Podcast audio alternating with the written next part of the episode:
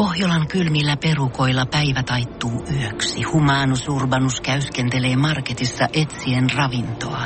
Hän kaivaa esiin Samsung Galaxy S24 tekoälypuhelimen, ottaa juureksesta kuvan, pyöräyttää sormellaan ympyrän kuvaan ja saa näytölleen kasapäin reseptejä. Hän on moderni keräilijä. Koe Samsung Galaxy S24. Maailman ensimmäinen todellinen tekoälypuhelin. Saatavilla nyt. Samsung.com. Voise.fi. Viihde ja ilmiöt.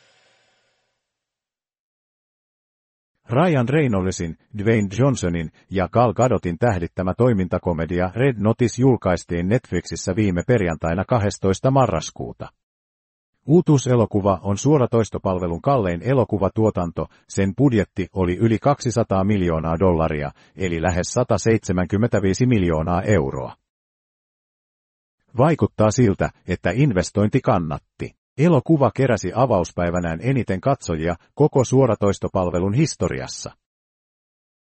Reynolds, Johnson ja Gadotin nettosivat kukin elokuvasta huimat 20 miljoonaa dollaria, kertoo Screenrant.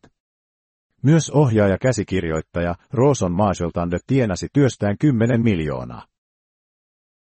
Viikonlopun jälkeen Red Notice on suoratoistopalvelun top 10 listan kärjessä myös Suomessa. Elokuva kertoo FBIM-profiloijasta John Hartleysta, joka joutuu lyöttäytymään yhteen taidevaras Nolan Bothin kanssa saadakseen kiinni maailman etsityimmän taidevarkaan. Voise.fi. Aikasi arvoista viihdettä. Kun Pohjolan perukoilla on kylmää, Humanus Urbanus laajentaa reviriään etelään. Hän on utelias uudesta elinympäristöstään. Nyt hän ottaa kuvan patsaasta Samsung Galaxy S24 tekoälypuhelimella. Sormen pyöräytys näytöllä ja Humanus Urbanus sivistyy jälleen. Koe Samsung Galaxy S24. Maailman ensimmäinen todellinen tekoälypuhelin. Saatavilla nyt. Samsung.com.